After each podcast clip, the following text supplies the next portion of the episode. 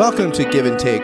It's a podcast where yours truly, Scott Jones, talks with artists, activists, authors, theologians, philosophers, scholars, political pundits, and a host of others about their world, their work, and the lens through which they experience life. I engage my guests in a conversation that's free flowing, entertaining, unexpected, occasionally bizarre, oftentimes enlightening and informative, and above all else, deeply human. Thanks for listening to this episode of Give and Take. My guest is world renowned theologian Rowan Williams. He became Archbishop of Canterbury in late 2002 with 10 years' experience as a diocesan bishop and three as a primate in the Anglican Communion. As Archbishop, his main responsibilities were pastoral, whether leading his own diocese of Canterbury and the Church of England or guiding the Anglican Communion worldwide. He is acknowledged internationally as an outstanding theological writer and teacher, as well as an accomplished poet and translator. His interests include music, fiction, and languages. His newest book is Candles in the Dark Faith, Hope, and Love in a Time of Pandemic. It's a great book, and we had a great conversation about it. I give you Rowan Williams. Rowan, welcome to the podcast. Thank you. Great to be with you. It's a great honor. You're the first uh, Archbishop of Canterbury I've had on this uh, on the podcast. I'm sure. Um, well, there are not a lot of you. It's a pretty. It's a. It's a pretty. No, it's a select club, fraternity. isn't it? Yes, yes. But you'll survive it. I'm curious. Is it like? It's interesting in the United States. You find presidents wind up becoming friends, even across parties, former presidents, because nobody's kind of done what they've done. Is there mm. a similar dynamic as being a prelate of, of the church you know do you do you find the that former archbishops are few of the only people that understand what you've gone through there's a lot of that really yes yes you you need to be able to share with some people that sense of um, isolation i guess that that can come with being in a really focal point in an organization um, it's occasionally something i've used to talk to pope benedict about really what, mm. what hmm. were those conversations like well, at least once a year we'd have a meal together in Rome and um, just talk one to one. And we talked about theology, we talked about the church, and we talked a bit about our problems and about the intractable people we had to live with. it's interesting because both of you were trained academic theologians that wound up spending their time in the in the practical hmm. kind of Sturm und Drang and normal yeah, stuff of the yeah. church. I mean, was that a thing you connected over the two of you? Very much so, I think. Yes. Um, the difficulties of that, you know, how do you communicate the the kind of theological world you're used to? But also, I think the the pluses of it that you you did have some perspective on contemporary questions, which meant that you didn't think that certain problems were just invented yesterday, and that there might be something to learn from looking at the history. Was he? It's interesting because I, you know, he seems like a very serious person, and yet, you know, I watched the Two Popes film, and, and that oh, film yes was a brilliant, I love that brilliant film. film. He, he came off as as, as funny. Was was yep. he funny in your experience? He had a very subdued sense of humor, but it was quite sharp. And I thought the film was a very very good portrayal of him. Actually, I, I wonder when you were serving as a bishop and serving in clerical roles. I mean, are there times when you just want to curl up with, you know, Karl Barth or Hegel or something and just get away from it all? Sounds a bit sad, doesn't it? But like that. But uh, yeah, I, I always needed to make a bit of time for that. So when I was Archbishop, I, I usually accepted invitations, for example, to examine people's doctoral theses, just to keep me a bit abreast of things. So maybe once or twice a year I'd do that. And I did have a, a sabbatical in 2007, I think it was, and wrote a book about Dostoevsky. Very relaxing. That's exactly what most people think of as relaxing. Dostoevsky. Absolutely. Absolutely yes. Very normal. Very normal run of the mill kind of a human yep, experience. Yep. You've written a new book, um, Candles in the Dark Faith, Hope, and Love in a Time of Pandemic. Hmm. And you begin the book, uh, it's really interesting. You talk about the Annunciation. Hmm. And I love this. You talk about this small change in Mary's biology that hmm. was hmm. making space for a cosmos shattering and yeah. altering reality. Yeah. And you say this, you say, as we contemplate the coming months, not knowing we can, we can breathe again, it's worth thinking about how already the foundations have been laid for whatever new opportunities God has for us on the mm-hmm. far mm-hmm. side of the crisis. Yeah. yeah.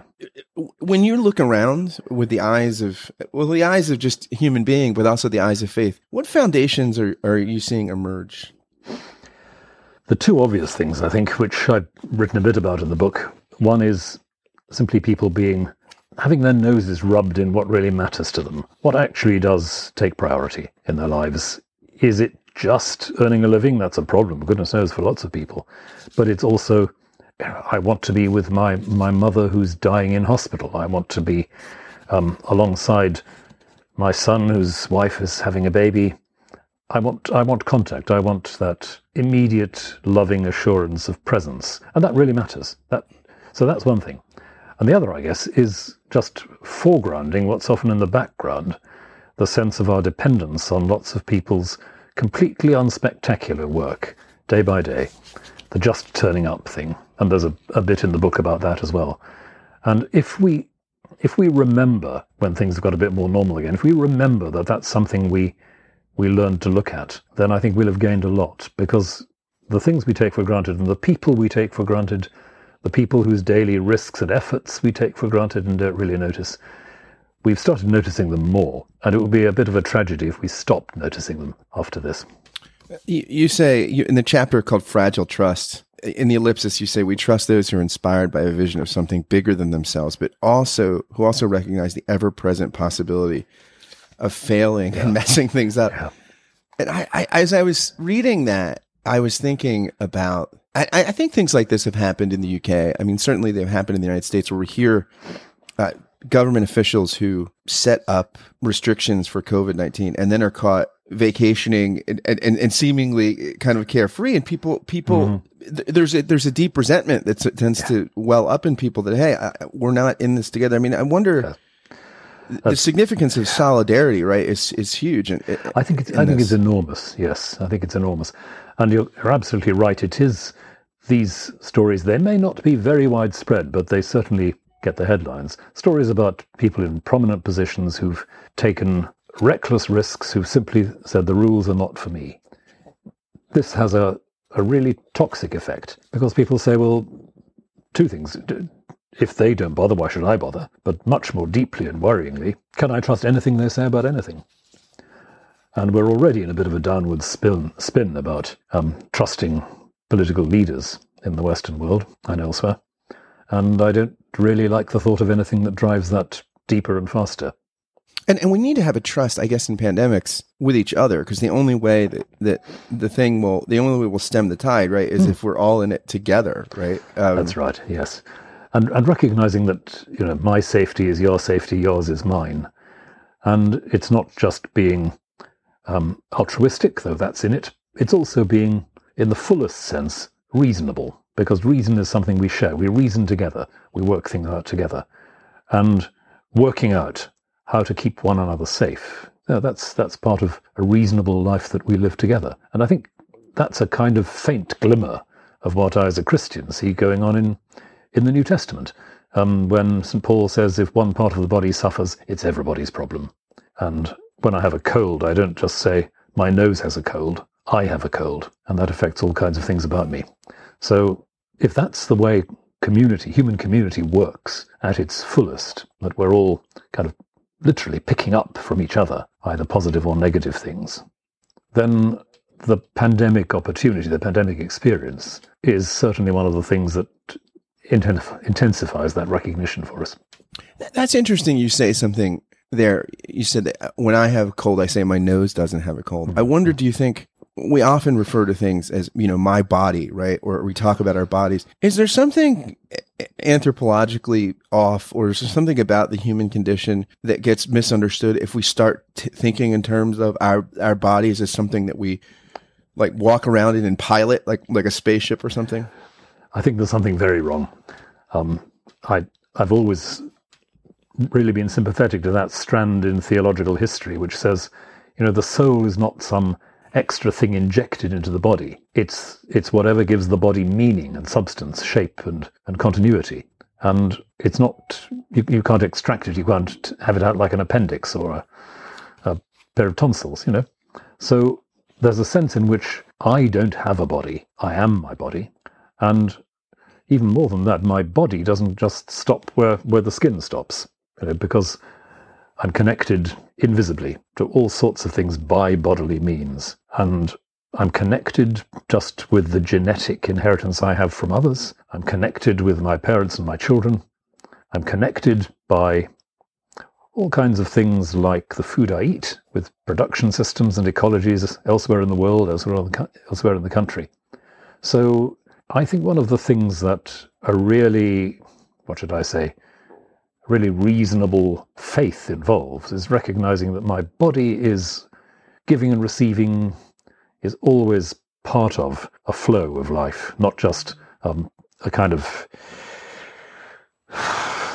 six foot twelve stone doll that um, I happen to own and put away in a cupboard when I need to. Yeah, it's interesting. That this is um, in the Christian tradition. Often ideas like this that sort of demean the body or something we've called mm. Heresies, um, mm, which have. is kind of a politically incorrect term to use right now. Mm. But you spent a good chunk of time writing about maybe one of the most famous heretics. You wrote a beautiful book on Arius. Oh. There's this great thinker of the fourth century who mm. was who mm. did battle with Athanasius. I mean, yep. What inspired you to spend time with someone that who was not a victor in the fourth hmm, century mm, theological mm. debates? And I, and I wonder how. Mm. Um, do you see heresies floating around today that, that, that challenge the kind of complete story of the church? Oh, sure, yes. But I suppose what, what prompted me was really the sense that it, it takes it takes a very considerable mind to get a whole religious community to think through what it's saying and make some changes. And Arius is one of those rare people who was able to listen to and attend to the religious language of the communities of his day and say, you know, this doesn't hang together. And here's a solution. And there's a moment where everybody steps back and says, oh. And then people say, well, no, that's not a solution. That won't work. And then they say, so what will? And they sit down and they, they try to work at it. And the interest of somebody like that, who, as you say, is, is a really substantial thinker, is he has the courage and the honesty to say, I don't think this will do. And even if his solution is a shortcut in some ways, at least he makes other people think. And that, I think, is one of the things that heresy, however we define it, does. And I can, I can look back, let's say, on the, um, on the history of philosophy and theology in the 20th century and say there are figures with whom I disagree profoundly, but I'm very glad they were there because they made us ask certain questions. So I, I have profound disagreements with, let's say, the philosophy of Bertrand Russell or Freddie Ayer, but they you need to read them because they spotted the gaps, they spotted the unfinished business, and so they they sort of lobbed the ball back over the net and said, "Well, you tell me what we ought to say then." And that's hard work and is necessary work. Is there a sense in which the heresy, the the, the heresy is kind of the kind of the voice of either or, and the orthodoxy, what Christians call it, is generally the both and voice that's trying to hold the tensions. I, I think the really the really interesting question about any heresy is what does it leave out? And what we call orthodoxy in the church has always been the attempt to keep as much as possible in play. So look at the theological controversies in the early church about whether we call Jesus divine or not. Arius had a clear answer, and it was no, he's not divine. He's he's very, very, very, very, very, very significant, and belongs to a high level of spiritual being, but he's not divine. And after a few decades, the church was able to say, you know, that's not quite enough. If we go down that route, there are things we can't say about Jesus which we really need to say if we're Christians at all if we're going to make sense of the worship we give, the prayer we pray, we need to say more. And how to say more? Well, you know, I'll get back to you on that, say the fathers of the fourth century. We've got to go and do some work. But we know that's got to come in somewhere. So, yes, I think it's right that there is an element of, of both and in this. And I think in, in the book, there's, um, there's one reflection on how somehow you've got to look forward to that state beyond mere standoff and zero sum games. I was thinking about the Reformation and um, the way in which just occasionally you have a figure like Thomas More, who, you know, he dies for a very, very particular vision of Catholicism. But even he, as he's going to his death, says he hopes he'll meet his, his judges in heaven. In other words, somewhere, not exactly over the rainbow, but somewhere over the horizon, is the possibility of a, a holding together of what looks contradictory. And that's not a kind of sentimental hope that it'll all come out in the wash. It's a, it's a kind of comprehensive, robust, tough vision which says there's, there's life here on both sides of this controversy. There's faith, there's truth, there's love. somewhere they've got to find a home together. You say something in the book in a, in a, in a, in a chapter on the ascension. I remember, I think it was, uh, there's a theologian, Douglas Farrow, who wrote a great book on the ascension. And That's right, yes, yes. He, he talks about the presence of Christ's absence. Um, mm, mm. And I was, and feeling that the way we feel Christ's presence is, is, is through his absence. Um, mm-hmm. And you, you, say in the book, um, we're privileged at times to see in the life of the church someone who embodies this. It may be a contemplative monk or nun, it may be an unknown layperson or a child at prayer mm. or a whole community of worshipers caught up together in quiet, loving attention as they hear words or music that opens, that, that open a heaven to them. Yeah. But when this happens, what we see is the real mystery of the ascension. Christ is no longer present to us as another individual, even a supremely lovable and holy one. He's the life that floods the entire universe. I mean, I, I wonder how much uh, we've taken for granted these moments, especially in COVID. I mean, you you talk extensively in the, in your in this book of devotions about what we lose and what we long for, and I mean, just the, the moments um, when it is harder for Christ to be present to us and the other because we're on Zoom and on screens and, and Facebook Live. I mean, is that, mm-hmm. I, I, mean, do you feel a more acute sense of the presence of his absence? Yeah, that's a very good question. Because I think that sense of um, real openness to the mystery that's descending to us, that's embracing us, it does come more readily when we are in a particular environment with particular people. And there's a rhythm and a, a kind of energy holding us and carrying us forward. And it's hard to capture that on Zoom. The other side of it, though, I found is there have been times that I've experienced worship on Zoom as kind of quieting me and focusing me more than I might otherwise have experienced. I've, you know, I've just got to look at the screen. I've got to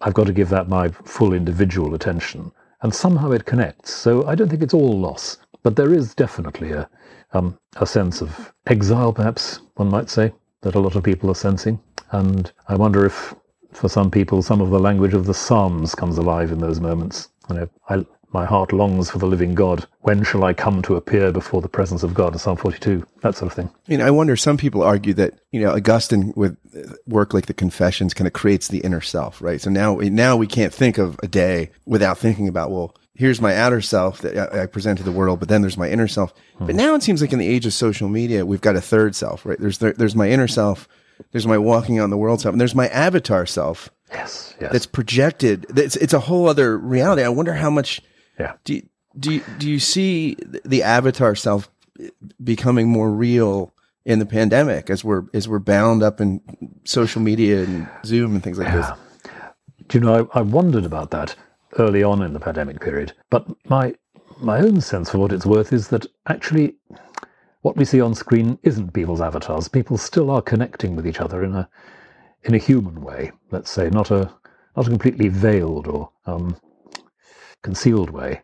If we were simply controlling pictures of ourselves on screen that were a bit more flattering than the ones we normally see, that would be, you know, that would be avatar stuff. But even when I was still working at the college last summer before I retired, when we had it seemed almost daily meetings with staff and colleagues, I did have a strong sense that it was them I was seeing. That the yeah they were bringing their their histories, their their concerns with them.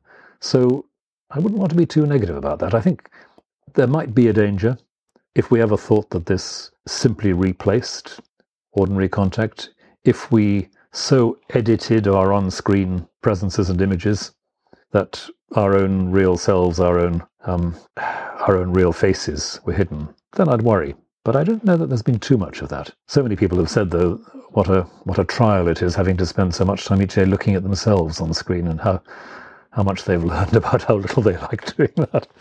It's interesting. I was talking with with a, a person who's a member of a church here in the United States, and they do a wonderful adult formation class on Zoom. And he actually said he thought the class discussions were better mm. on Zoom because people speak their mind more in the comfort of their home than they do in some kind of church classroom. There is something to that, and certainly the parish I used to work in a bit in Cambridge, the parish for which I wrote the book, in fact um, I think they've come closer together than they ever have in this period, simply because of a Zoom conversation after the Sunday morning service. Whereas before we would, you know, we'd have a cup of coffee and a biscuit on the way out and chat to the people we knew. Um, suddenly we're all there together on the screen in um, gallery formation. And I think new connections have been made that way. Is it strange to go from, I was thinking, you know, you talk about this parish in the context of the book. Hmm. I was wondering as I was reading your book, I'm like, I wonder what it's like to go from being the Archbishop of Canterbury to going back to parish life and to going, you know, giving Lenten devotionals and, and, and, and, and living a very different, I mean, mm. how, how is that transition? I mean, is it, is it strange? Cause I mean, I'm sure when you're the Archbishop, you've got attendance and you've got this and there's that. I mean, mm. and in some sense, your, your, like, your life is not your own, I'm sure, mm. in a deep, deep way. I mean, what was the, what's the transition like to go from yeah. this, this position of, of, of the highest authority really in, in, in the Anglican communion to, hey, I'm, I'm eating my biscuits and I'm giving my mm. Lenten talks. mm. Absolutely wonderful. Absolutely wonderful. Um, no, quite seriously. Um, I, I was used to find when I was Archbishop that to keep myself sane, I needed to be visiting parishes as often as I could. So I'd, I'd just ring up a parish in the Diocese of Canterbury and say, Can I come for a Sunday morning? Not no, no special event, just let me come and join you um, preach, maybe just mix with the congregation, have lunch with you, that sort of thing. And if I'd had a week of really difficult national or international stuff, lots of committees, lots of um, horse trading and eel handling, as they say, um, just to be on the front line with people in a local community whose lives were being slowly imperceptibly changed by the gospel and by each other that was utterly, utterly life giving. And so to be able to spend a bit more time with that was pure grace when I retired. I wonder what what was the hardest thing about being archbishop? There, was there stuff that was just that you dreaded that was really challenging and difficult? I mean, what, what, I'm sure there were things. I'm just curious what they were. Hmm. Well, I think all through my time, of course, we had the the great divisions about sexuality that were tearing the church apart, and that never really went away. Um, but I think what I found most difficult was being in the spotlight of the media all the time. So that I used to say, you have to remember that you're always talking to everybody when you're in a position like that. So something you might say to one one audience, which would be in a quite inappropriate register or tone for another audience. You know, you're giving an academic lecture, and you you use certain words, you go at a certain pace, and it's not what you'd say to a parish congregation. There's nothing, I think, dishonest about that. You do talk differently. But from the point of view of the media, it's all the same thing. And even, uh, well, I remember a rather hostile article as a result of something I'd written in the, um, that's right, it was the Diocesan newsletter for Canterbury, and I'd casually, casually commented in passing on a popular television program. And one of the newspapers then picked this up and said, Oh, the Archbishop's criticizing this popular television program. And another then comes in saying, What's the Archbishop doing watching popular television programs anyway? And you think, Ugh. give me strength. that kind of thing was pretty wearing. Is there the challenge? I know that in the United States, it's just my own context, it, it does seem that there are very few journalists that have a sophisticated understanding of religion. That oftentimes, mm-hmm. because we're an increasingly secular age, yeah, yeah. more and more, even even really good journalists, it's just sure. they're just not it, it, they're not fluent with with the language. You know, they're not mm-hmm. you know, and and their and, and coverage often winds up frustrating to religious people. Is that hmm. is there a similar phenomena in the UK? Increasingly, I think. Most of the major daily newspapers, um, 15, 20 years ago, they would have a specialist religious correspondent. Some of them really sophisticated, well instructed, um, often quite quirky people, but they had a very distinctive take on these things. More and more, it's been kind of franchised out to people who, who are doing other jobs for the paper, who have a kind of watching brief, but no great expertise. So that's that's a bit of an issue, certainly. And if you add to that the fact that our our news media generally are working on a much more feverish kind of schedule, you've got to keep the stories coming. Then the first question anyone will ask if an archbishop or a politician for that matter gives a speech is, you know, what's the headline? What's the controversy? Who's going to hate this? And what's their phone number? you have a beautiful section in the book that I love. It's called The Problem with Statues. yes. it's just brilliant. I mean, it's wonderful. And you talk about um, uh, the statue that is in um, uh, the the chair of Canterbury Cathedral of Archbishop Henry um, I guess. Um, and you, you talk about the thing about about statues is they're frozen as opposed to stories that can be told and retold. Yeah, and I, I, was, I was thinking about something that I'd heard Jonathan Sacks say in an interview. He said that you know in in England we don't have a lot of text on monuments. Like they're just mm. for you know here is you know he says in America your statues you have text and text and text because you're always you're a country of immigrants and you always have to be retelling the story. And Story, yeah.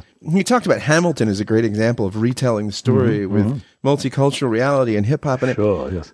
I, I wonder how how, is this the work of theology you see like to to to retell to help the church rethink and retell the story Very much so, I think. And one of the things the church can do there is to say it's okay to have a story that isn't um, monochrome. You don't have to have a story that's always about being successful or being right. And very often that's a message which, if you like, the national political imagination finds very hard to take on board. But if we believe as Christians in, in grace, and if we believe as human beings in learning, then it ought to be possible to look back on the story and say, we can tell it with some of the things we'd rather not include because it's not the end of the world if we were wrong. And it's, it's hard, but I think absolutely essential. So often, wherever you look in the world today in politics, there is this, this insistence that we, we always have to have been right. And it's, it's a very rare nation, a very rare society that's able really to say, you know, we got that wrong, and we're still here, and we can do something about that. I, I've told the story occasionally of an experience many years ago in um, in the Pacific, in the Solomon Islands, when I was visiting there about a year after their civil war, back in 2003, I think. And I was on one of the islands and celebrated Holy Communion on a football field for hundreds of people. And um, the premier of the island came to me after that and said, You know, we've just come through the civil war, and everybody on this island thinks it was the fault of the other island. And they think the same. So, what I'm going to do is, I'm going to stand up in front of you at the end of this service, and I'm going to say, I want to acknowledge that we were responsible for that war as well, and I want you to give us all your blessing your absolution. I thought we could do with a few more politicians in that mold. that's unbelievable I was so moved by that. yeah i was just going to ask how did that feel i mean that's got to be I, I i mean that's a transparent vulnerable moment for somebody really to is, say yes, something like that Yes, and somebody in that position of power. Yeah, I felt one of those times when you come away thinking, you know, this gospel thing really does work. I, I'm interested. Uh, you know, one of the things I, I loved The Crown. I thought it was a really well done series on Netflix, and and one of the things that comes across, and, and I think really beautifully in that series, is the role that faith played for the royal family. I mean, the Queen, and then later with Prince Philip. I mean, there was one episode where he finds faith, and it's, I just I I find myself welling up thinking about Yeah, it. Um, I'm, I'm wondering, did you see um, in your times the Archbishop? I mean, what was what was it like to encounter um, the royal faithful? I mean, what, what, what was? Did you talk about faith with them? Did you? Um, I'm sure as Archbishop there were ceremonial roles, but I mean, how did did you have a kind of spiritual connection there with with the royal family? Well, obviously there- there are things that are not not to be talked about in public there, but um, certainly I, I had the privilege of seeing something of what what her faith meant to the Queen in particular, um, and a sense of how when she was preparing for her coronation all those years ago, the then Archbishop wrote out for her a little book of prayers to say every day, and I know she's kept that ever since. And I know how much that book matter, mattered and matters to her. And I think as time went on, she got less and less inhibited about talking about how much her faith mattered in her public pronouncements. And to very good and very powerful effect. Certainly in the last year or so, in this country, she's been one of the very few public figures who's been able to, to speak somehow into the into the heart of, of the country. And having, if I'm honest, having started out not being much of a monarchist, I just developed a, an enormous affection as well as respect for her. And I can also remember having um, spirited arguments once or twice with Prince Philip about the, the Greek New Testament, which he read in Greek. So, what did you argue about? I mean, what did he? he Oh, te- text criticism or what is?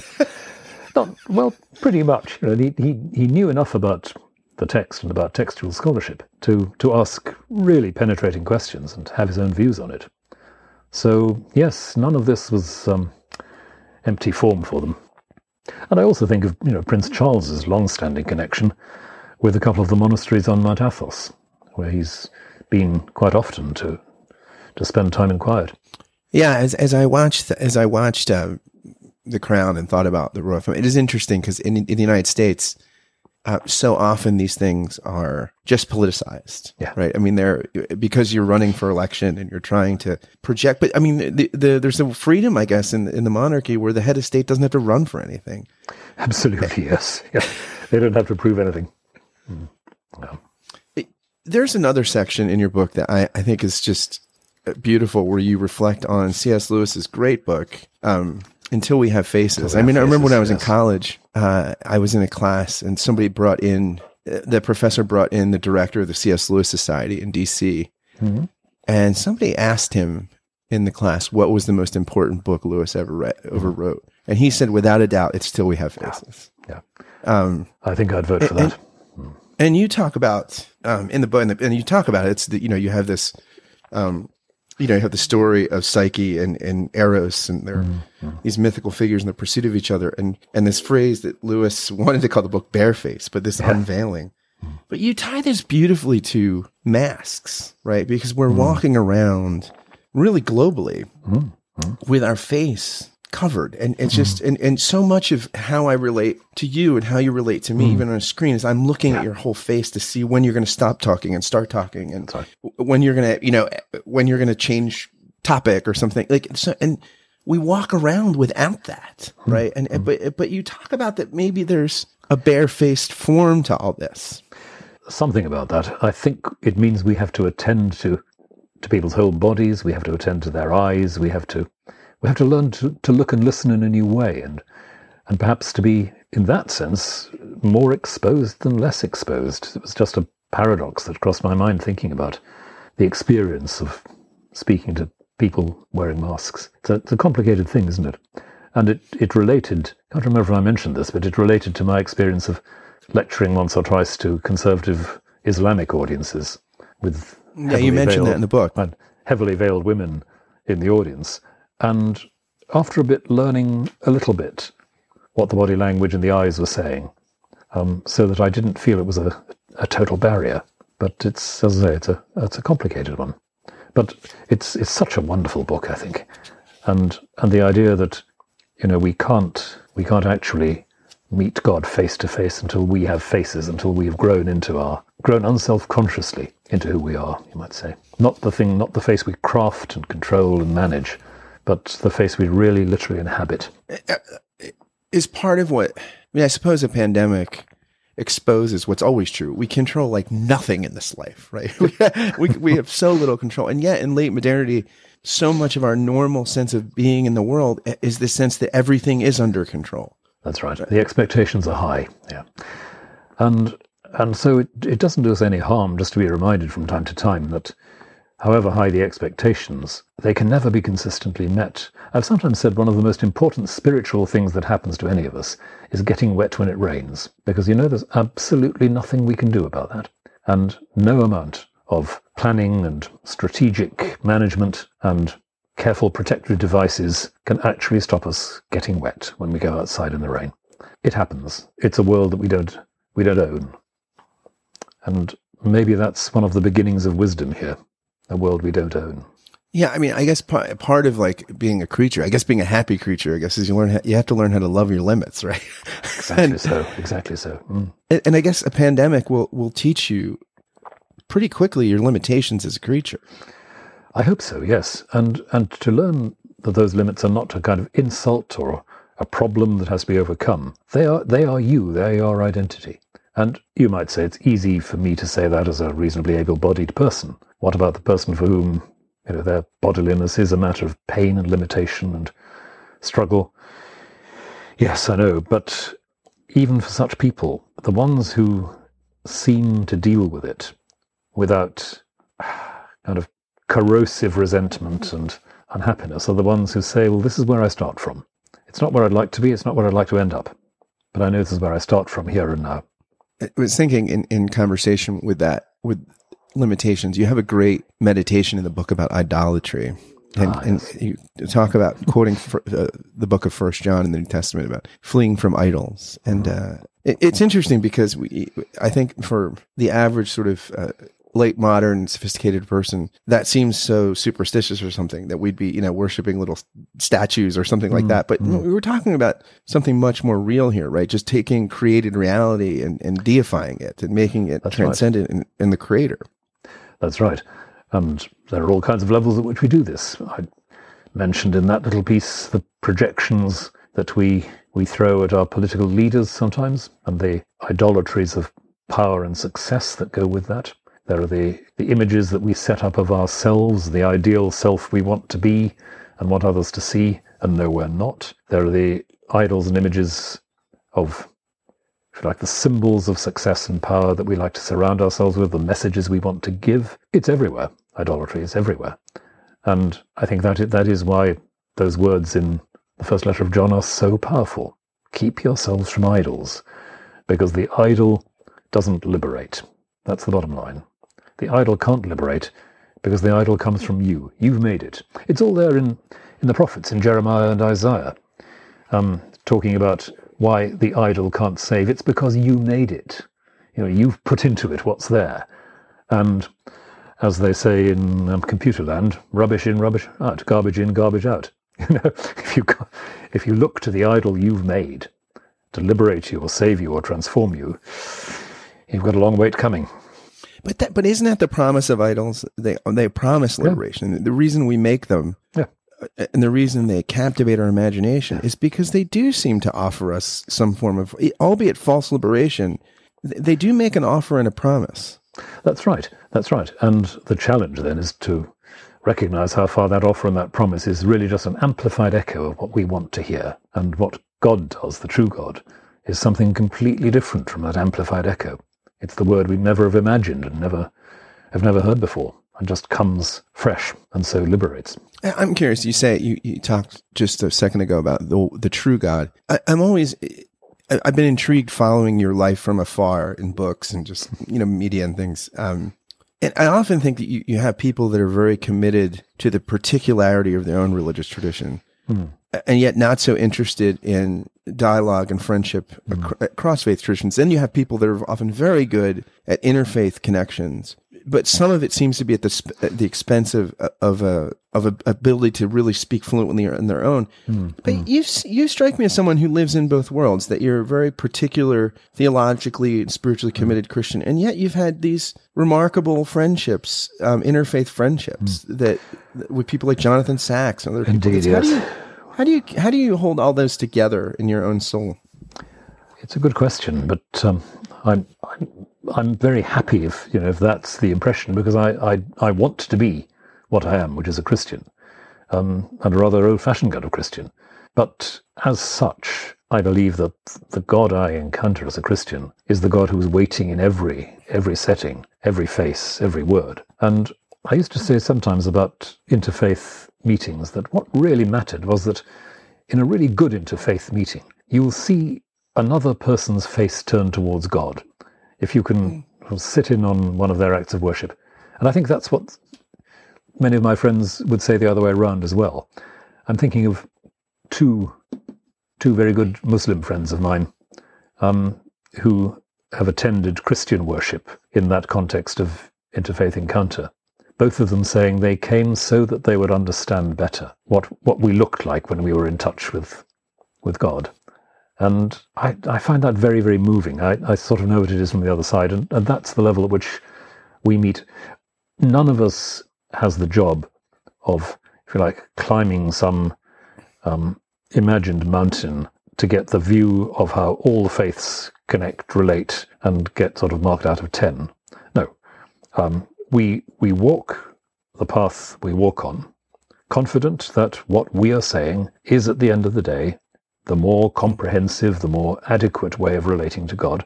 And yet, it's always being challenged and addressed, informed and modified by others on other paths. I'm not a relativist. I believe God is the Christian God. But that Christian God is, as I say, free to go all over the place and turn up everywhere, turn up in faces, languages, practices that seem very strange to me. And I can only acclaim and greet what I encounter there. There's a story. It's probably apocryphal, but it's about Billy Graham where he was in China or something and he saw this Buddhist monk. And of course, he evangelizes him. And then mm. he comes down from a meeting with other monks. And allegedly, the monk ran up and said, Dr. Graham, Dr. Graham, thank you. This one you've told me about, Jesus, I've known him my whole life, but I never knew his name. Yeah. Yeah. That's, that's I think, a, a very beautiful encapsulation of what a lot of people actually do sense about what's going on in interfaith encounter. And it's not that you can you can guarantee such an outcome. It's not that you can program that in. You have to let God be God in that encounter and and be patient. One of the things I really enjoyed about your book is you're you know that all, all theology right is is contextual, right? It all comes from the story we're in and the challenges we're facing. And, and you really grapple with what the biblical text and what the Christian story tells us in the midst of a pandemic. I'm curious as you think down the road, as someone who's committed your your life vocationally, you've been somebody who's helped tell the Christian story and, and reflect critically upon it. What do you what do you think are the big theological challenges or issues or things that the church, the Christian church, will grapple with in the coming decades? What do you think will be the the big things in the story to be hmm. rethought mm. and, mm. and, and and wrestled with as, as, you sit from where you from where you've been? Hmm big question again.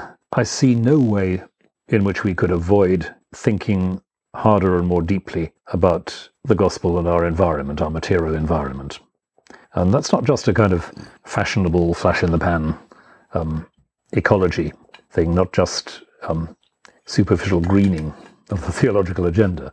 I think it really has to do with the fact that we, we've got to face the reality that the way we've talked about our humanity as religious people in the West has played a part in the crisis, the environmental crisis we now face. We've got to do some hard thinking there.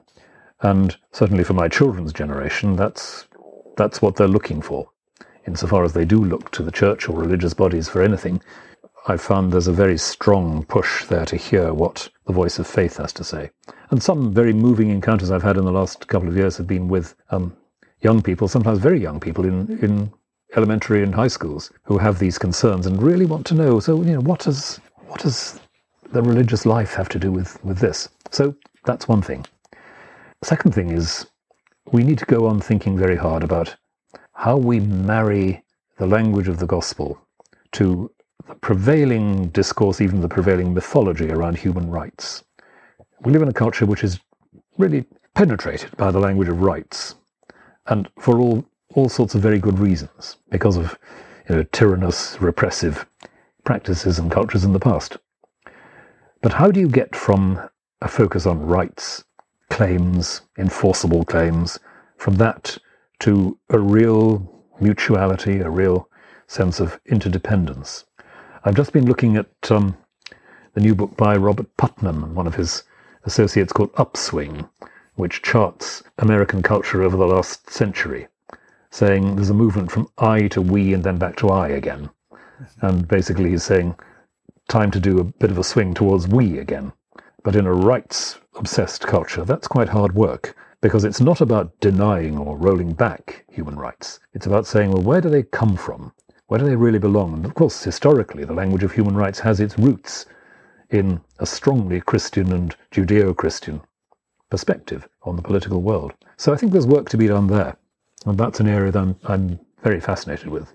And then, of course, the third thing is the inescapable job of thinking and praying very hard about human sexuality, which is now such a confused, such a sort of um, intensely conflict ridden area of thought within the churches at a time when a lot of society seems to have moved on. Does the fact that society's moved on mean we have to change our minds? Well, not automatically.